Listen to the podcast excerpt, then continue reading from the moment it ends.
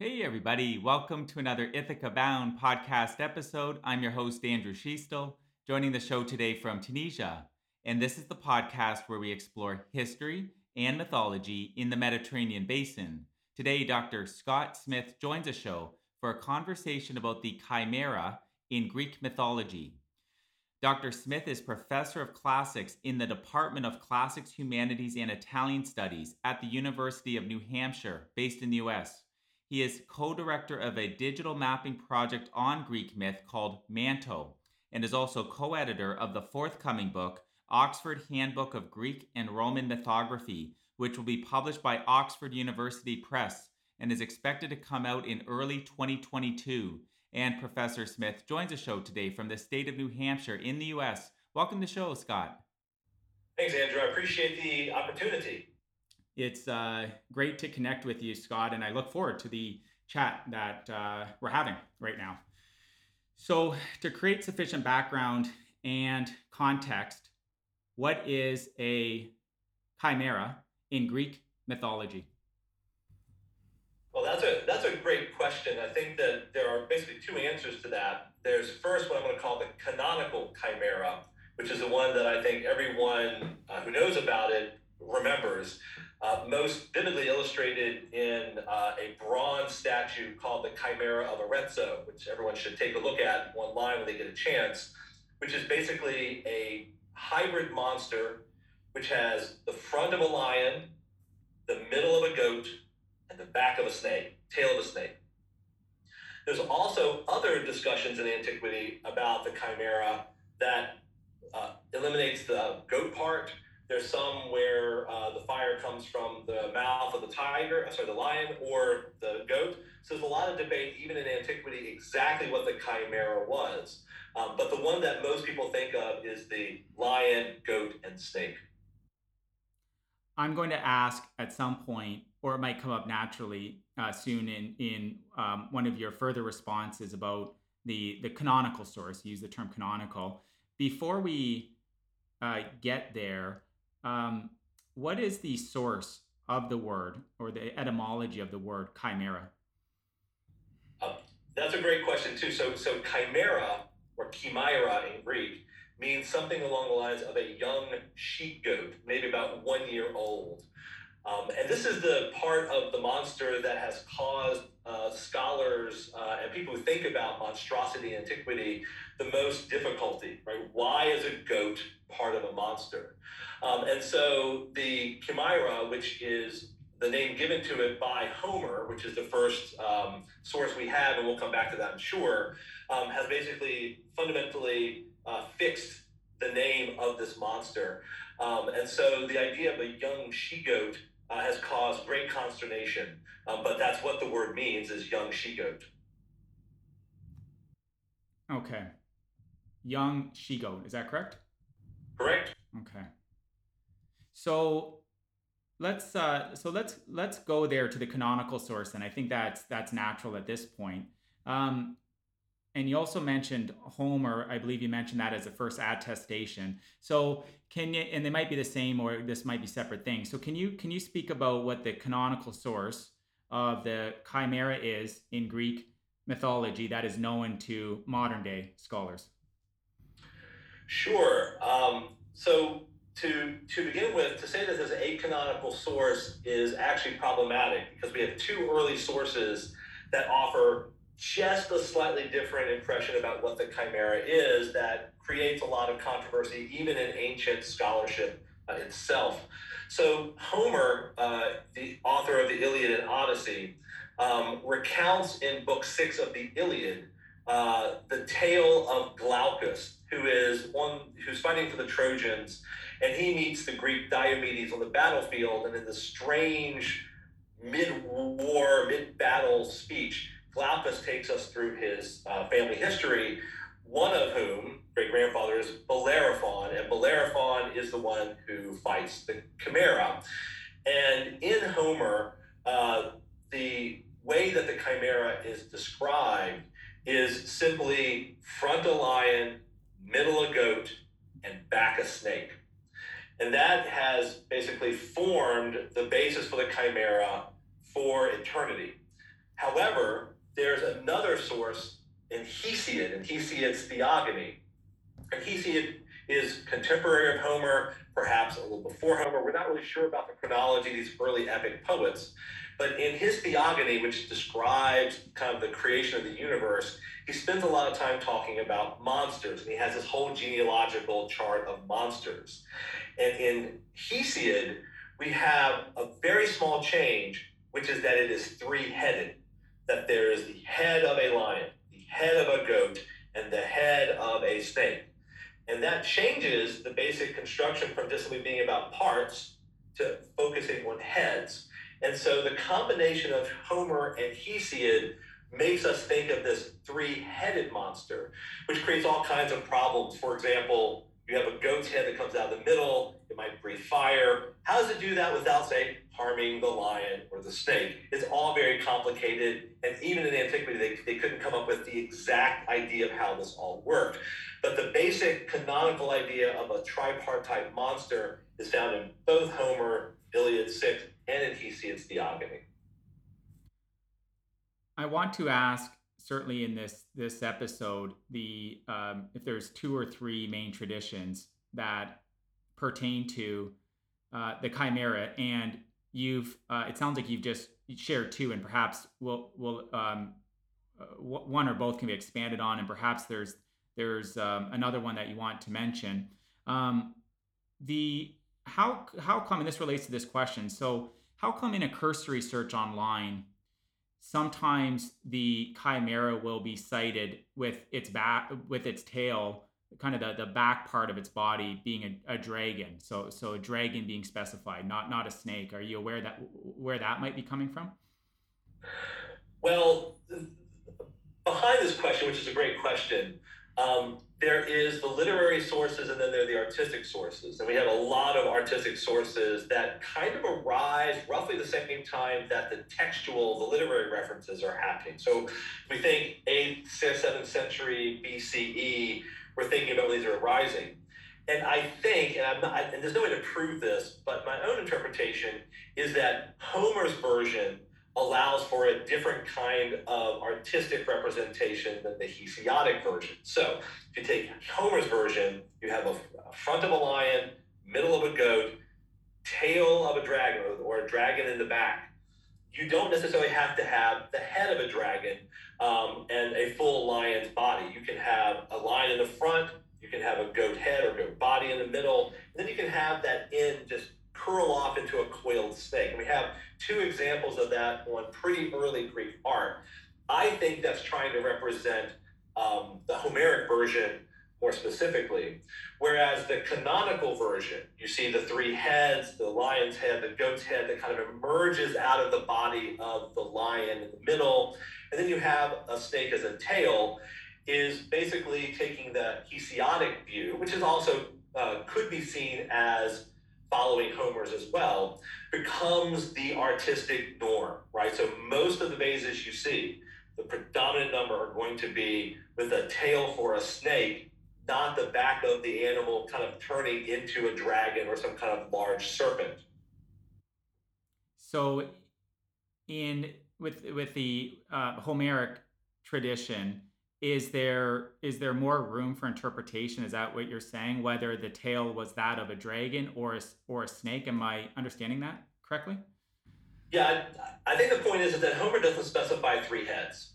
He simply specifies three types of body parts. And so that allows for all kinds of interpretations. Um, and in fact if we look at um, scholarship on homer so in antiquity homer needs to be conceived of as the most important text for Greek culture. And when the educational practices became literary, there were great there was a great amount of energy from scholars, especially in Alexandria, but elsewhere, trying to figure out what Homer meant without taking into consideration anything else. So interpreting Homer based on Homer. And they go to large, like great lengths to talk about exactly what the chimera is why is it called a chimera, a goat? Why is it not called a lion if the lion is the most part of it?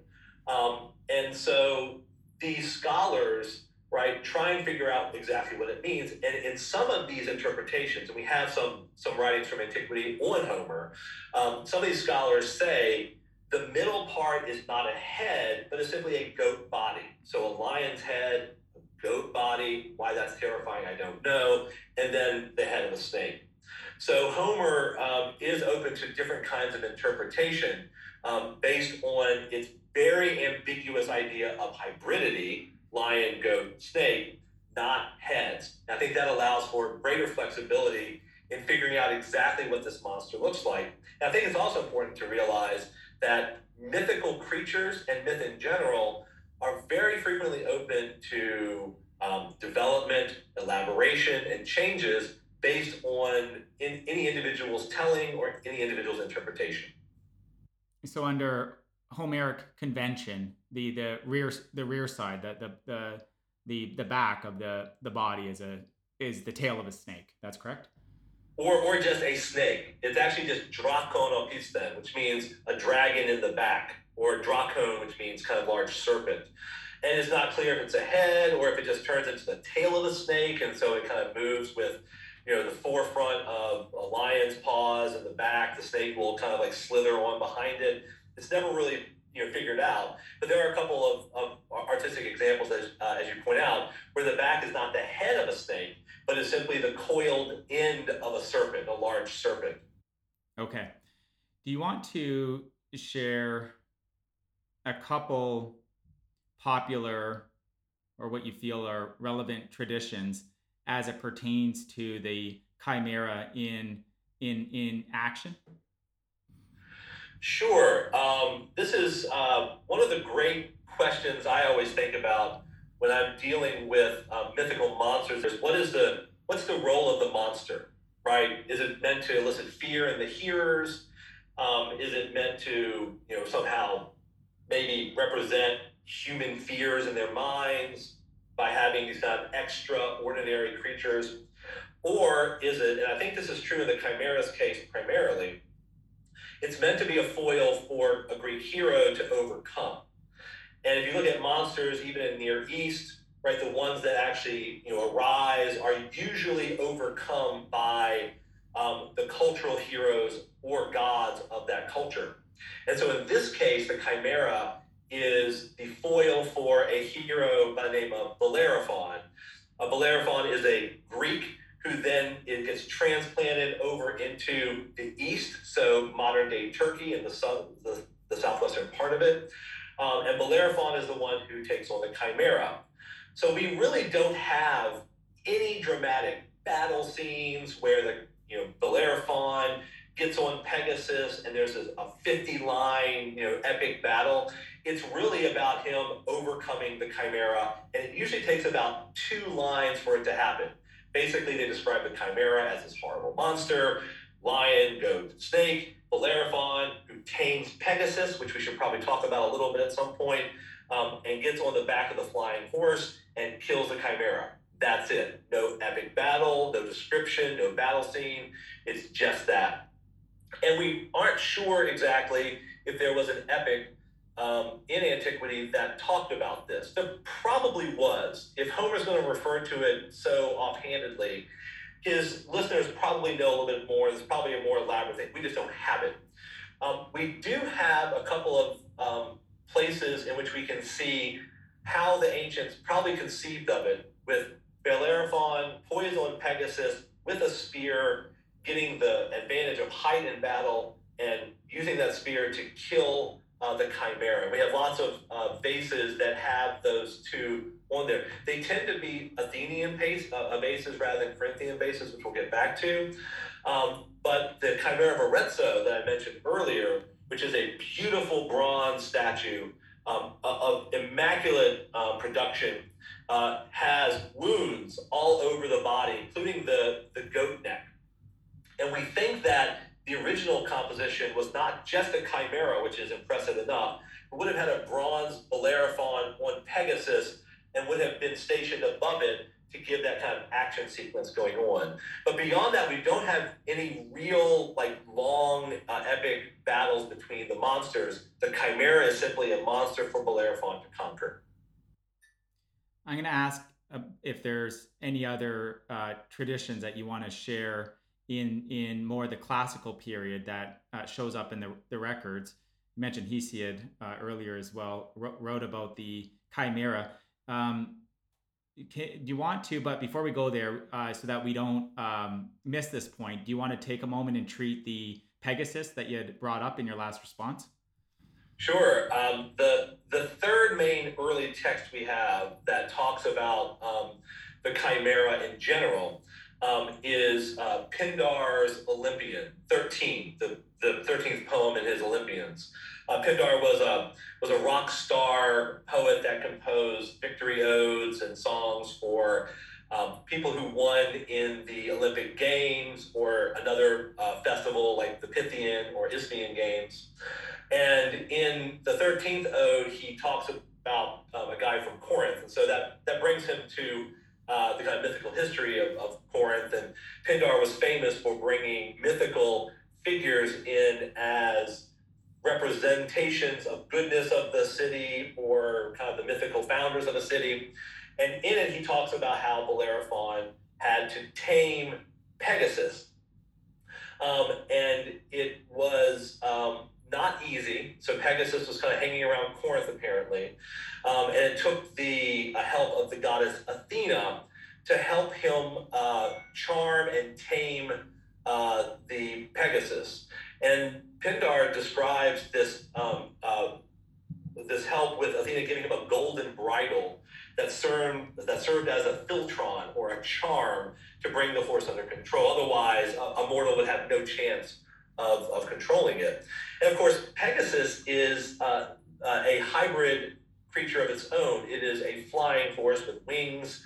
Um, and one of the really interesting things about this is we have two hybrid creatures. We have a winged horse on the one hand, and we have the chimera, um, the hybrid monster we've been talking about for the whole podcast.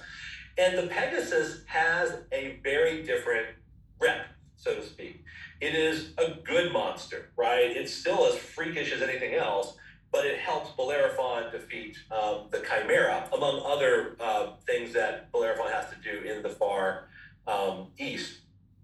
So Pegasus is really an interesting figure of its own, and um, you know we can go into this more if you would like, but there, but there is a, an etymological association of Pegasus um, with a um, an epithet of a storm god from the east and so some scholars have posited that Pegasus was originally kind of an Eastern conception that got brought into the myth, um, into the West, and, uh, that is, into the Greek mythological system. You mentioned two responses ago. I think it was two responses ago, uh, and I believe you said Corinthian uh, vase. Um, did you did you uh, uh, go back to that that point? I think you wanted to make sure that that's covered as well in our, our chat today. Did you want to expand on that comment?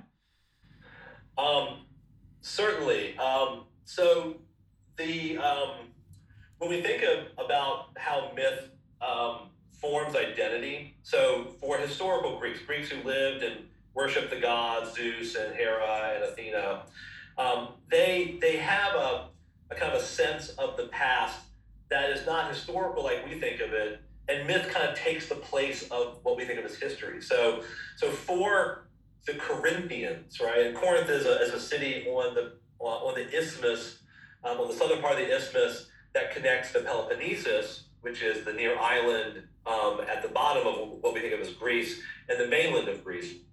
And Corinth was a relatively important figure in um, in Greek history. Uh, it has incredibly beautiful vase paintings, and Bellerophon, Pegasus, and even the Chimera became kind of um, a source of identity, of prestige uh, for the city. Um, and uh, we, we, don't really have time to go into this. I'm also not an art historian.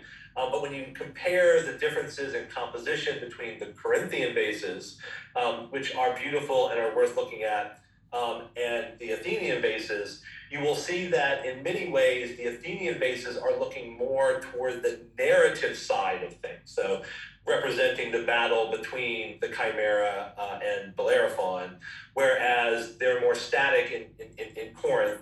Um, but what to take away from this is that the earliest bases we have are really Proto Corinthian, um, which means early Corinth. and that really probably represents the Corinthians embracing the myth as it's told in Homer and using it for, I won't call it propagandistic reasons, but ideological reasons that Bellerophon is our hero. He killed the Chimera and he is ours. Is the Chimera, is it always associated in known tradition to be um, linked to the Bellerophon myth that you've been going over, or does the chimera show up in any other stories? That's a great question. Um, so the chimera is really completely 100% connected to Bellerophon in their earliest sources. Um, Chimera doesn't come up in any other story. He doesn't pop up against Heracles, for example, or Perseus. He is simply the uh, monster that Bellerophon um, kills. Um, and it's probably because of those earliest sources establish it um, that way. So in, in, Homer, for example, and in, and in Pindar for that matter, um, Bellerophon is sent from Greece to go kill the Chimera in the east, but he's also um, sent off to kill uh, other um, peoples of the east, the Solymoi, which are this kind of like really important people, um, but we don't know much about them, um, as well as the Amazons. And the Amazons are located also to the far east. So the Chimera is placed in the east.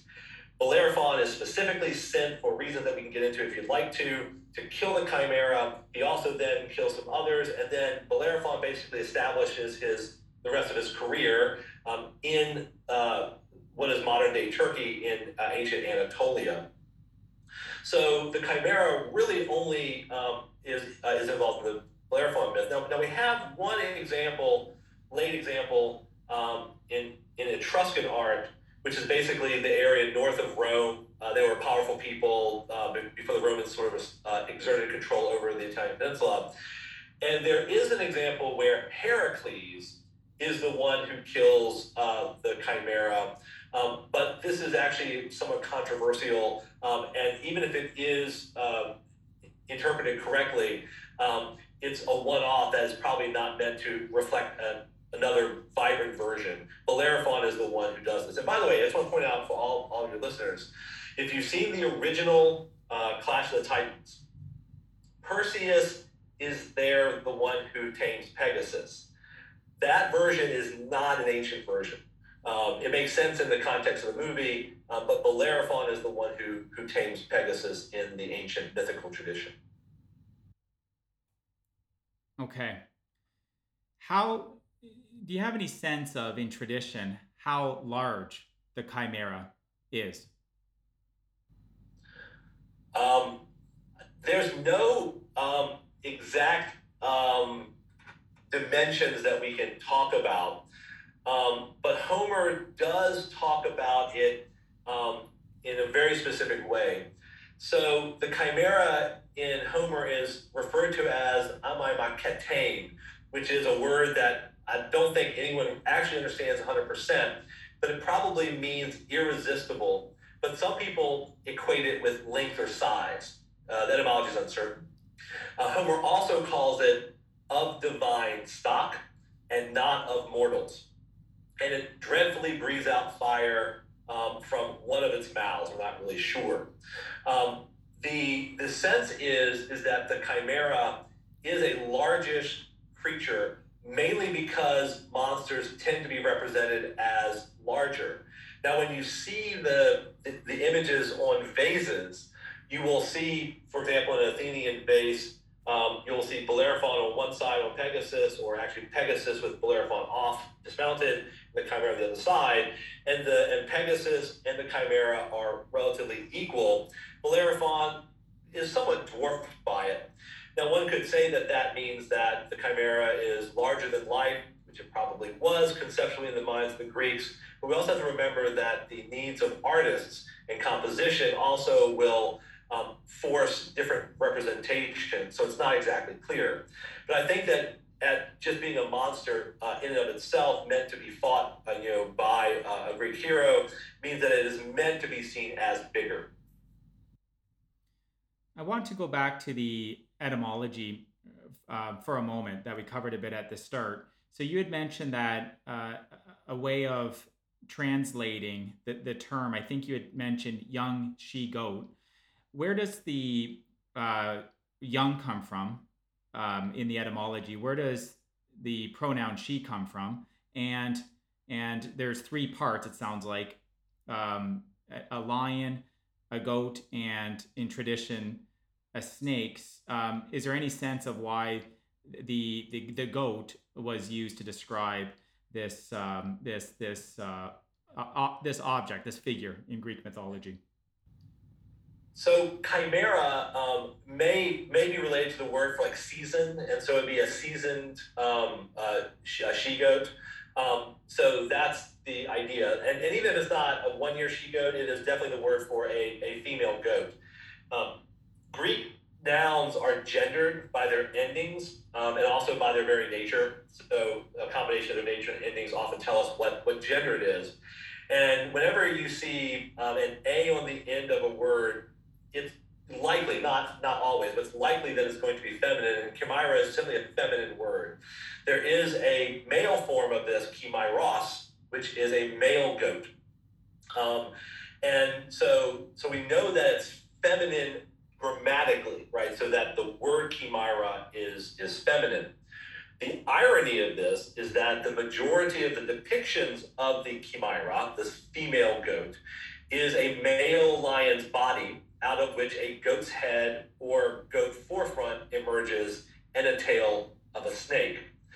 It is usually a lion, but sometimes it's a lioness. And my favorite, my very favorite ancient face um, is this is this two-sided face. On one side, there is a very masculine lion chimera, um, and on the other side is a very feminine chimera uh, with a lioness's body with teats. She has just given birth, and there's a little baby chimera without the goat head uh, suckling at her teat. And so this is a remarkable question about why is it feminine? Why is it called a goat? And how do we kind of, you know, um, associate that with what we might think of as kind of masculine aggressiveness? And in fact, if you look at monsters and monstrosity, you'll see that there are a lot of feminine um, monsters. Scylla, for example, uh, the female who has dogs growing out of her midsection that destroys Odysseus's ships. Uh, you have the Sphinx, which is definitely feminine, right? So, so there are lots of feminine monstrosity um, uh, uh, items out there, um, and the Chimera, the that that feminine aspect of it is not absolutely clear, and oftentimes gets obscured in the artistic tradition. Okay. You mentioned Hesiod, Hesiod wrote about the chimera and deviated a bit from the Homeric description of the chimera. Does Hesiod expand on the chimera at all in terms of any narrative? Do any myths come from Hesiod's writing? Uh, no, that's and that's one of the problems. Um, the chimera is uh, simply part of a catalog of monsters that are given um, some kind of genealogy. Um, so there's this, I mean, it, it, it's a very lengthy catalog.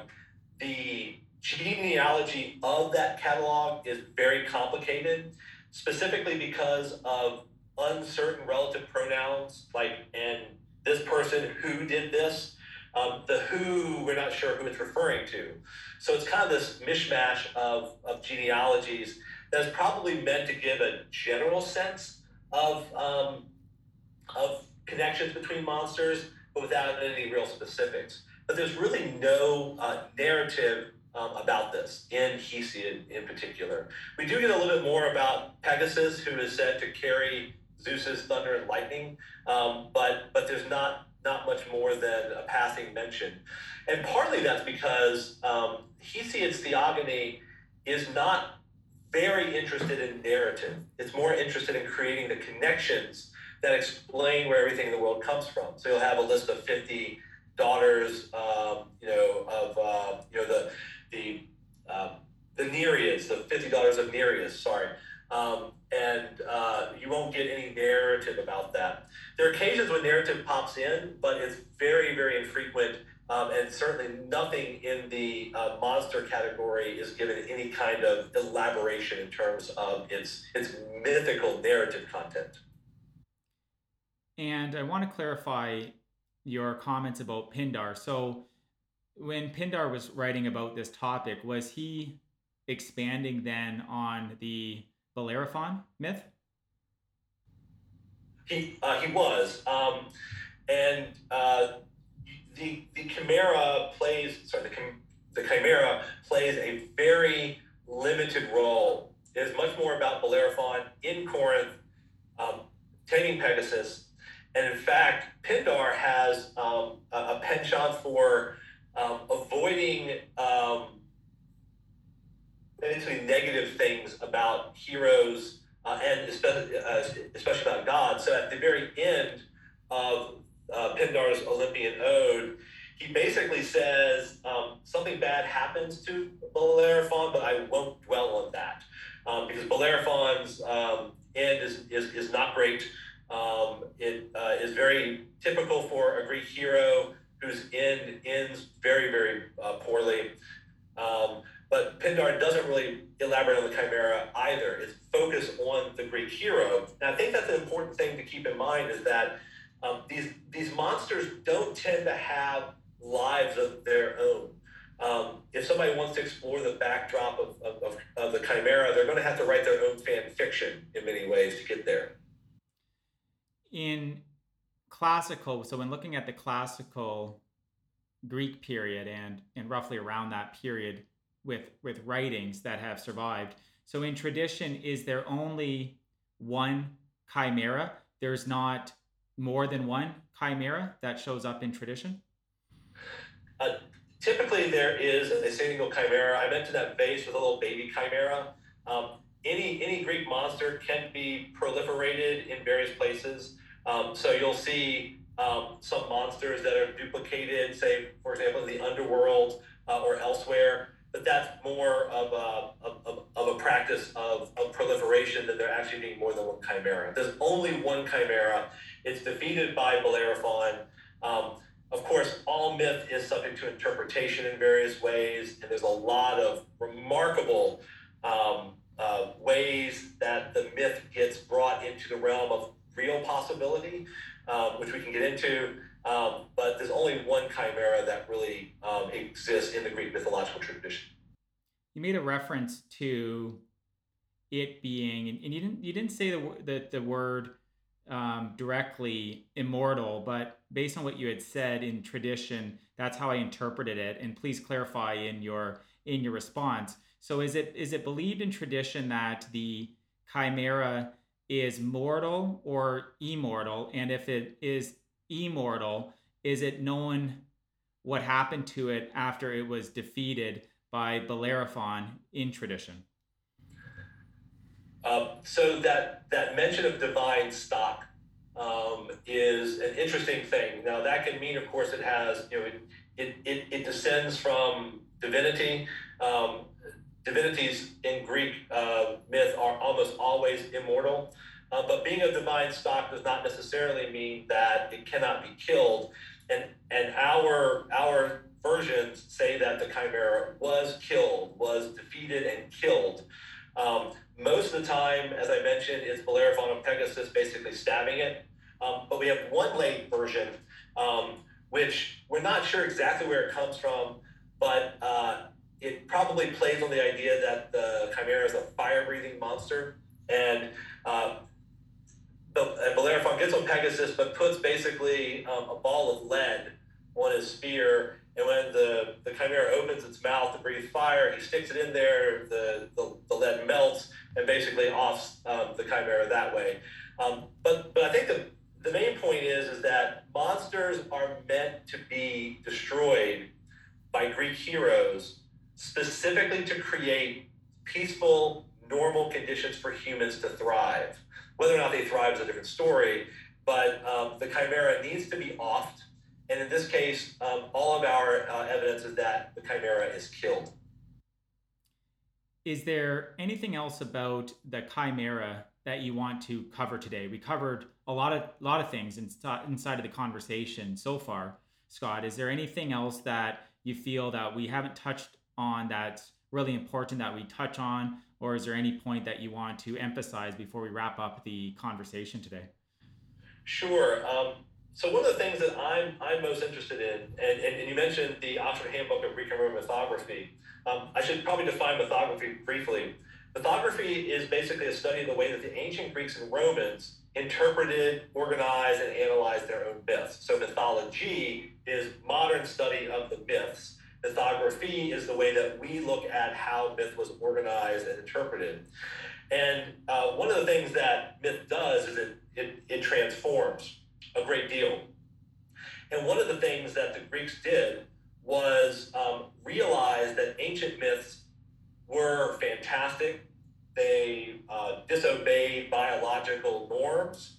Uh, they had supernatural aspects to it. And so they tried really to figure out where did these crazy stories come from? Obviously, to the intellectual Greek, the chimera could not have existed because there are no chimeras that exist today. So they put on a lot of different interpretations. I'll, I'll, I'll, I'll give you one just because it's, it's one of my favorites. So there's this guy in antiquity by the name of Palaephatus. He wrote a work called Un, uh, One Unbelievable Tales, in which he systematically dismantles the Greek myth and he replaces it with a normal occurrence that somehow got mythologized. Um, and basically, he says, How can you have a flying horse? It's too heavy and it doesn't exist now. You can't have a hybrid creature like the chimera because how does it digest the same food? And fire breathing animals just don't exist. And finally, Palaephatus says, which head would the chimera obey? All of these are objections to the fact uh, that the chimera exists. It doesn't. So we have to explain where the real story comes from and how it became mythologized. So Palaephatus says the chimera was no monster, but it was simply a mountain called Chimaira, and it was located in the area that the myth takes place. The mountain itself had a chasm that vomited fire, and on the approaches on either side of the mountain, it was infested by lions and serpents that terrorized the woodsmen. Bellerophon, who was a Corinthian exile in this uh, account, arrived on his ship, which he named the Pegasus, that is, the flying Pegasus, which sails quickly through the sea. And he set fire to the forests, killing the beasts, the lions, and the snakes. And through a misunderstanding of language typical of rationalized interpretation, the locals said Bellerophon came with the Pegasus and destroyed the Chimera, and that gave rise to the impossible myth. And this is one of many different explanations how the Greeks came up with this implausible story about a monster that could not possibly have existed. And so, for those of you out there who have extra time on your hands, I really recommend reading Palaephatus. Uh, it is remarkable and super fun. What um, century is it believed that he wrote that additional tradition, Scott? Palaephatus is uh, an author about whom we know not a lot. He's associated with um, the Aristotelian school.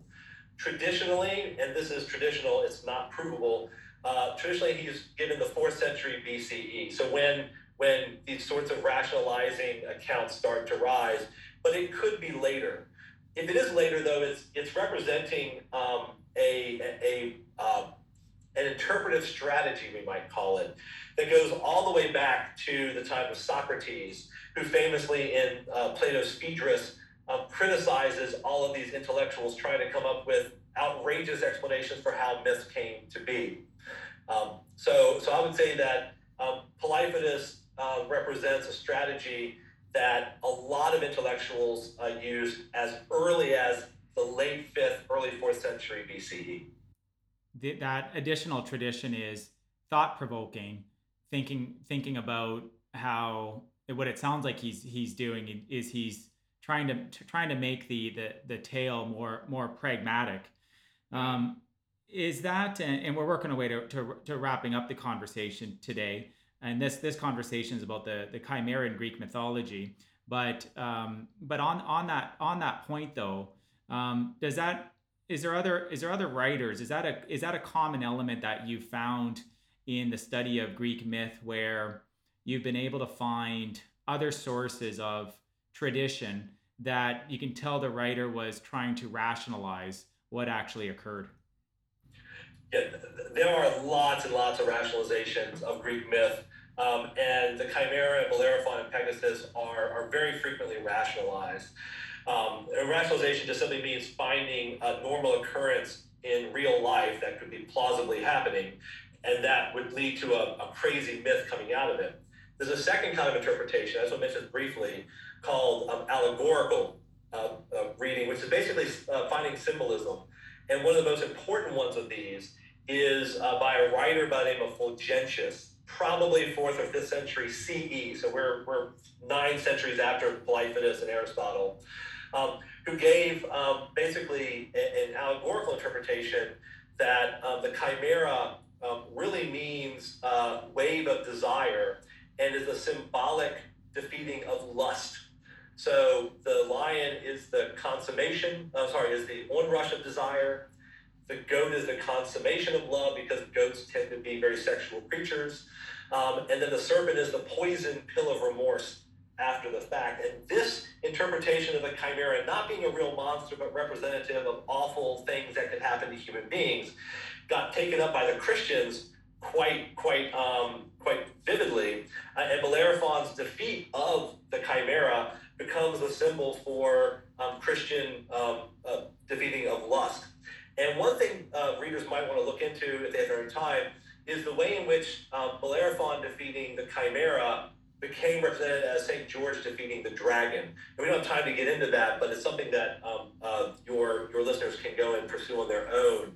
But the chimera has a long life, in other words. It's been a pleasure speaking with you today, Scott. Thanks for coming on the show and sharing your knowledge on this topic. It's my pleasure. I, I love talking about Greek myth and especially the chimera. Thanks. You're welcome, Scott. So, again, everybody, the couple mentions that I made at the start of the episode, Professor Scott is co director of a digital mapping project on Greek myth called Manto, and he's co editor of the forthcoming book, Oxford Handbook of Greek and Roman Mythography. I'll drop links to both these references in the show notes on the ithacabound.com's associated subpage to this episode. Scott and everybody listening, as always, wishing you a marvelous journey. Bye for now. Hey again, if you enjoyed today's episode, please subscribe to the podcast, and I wish you a bountiful rest of your day. Bye for now.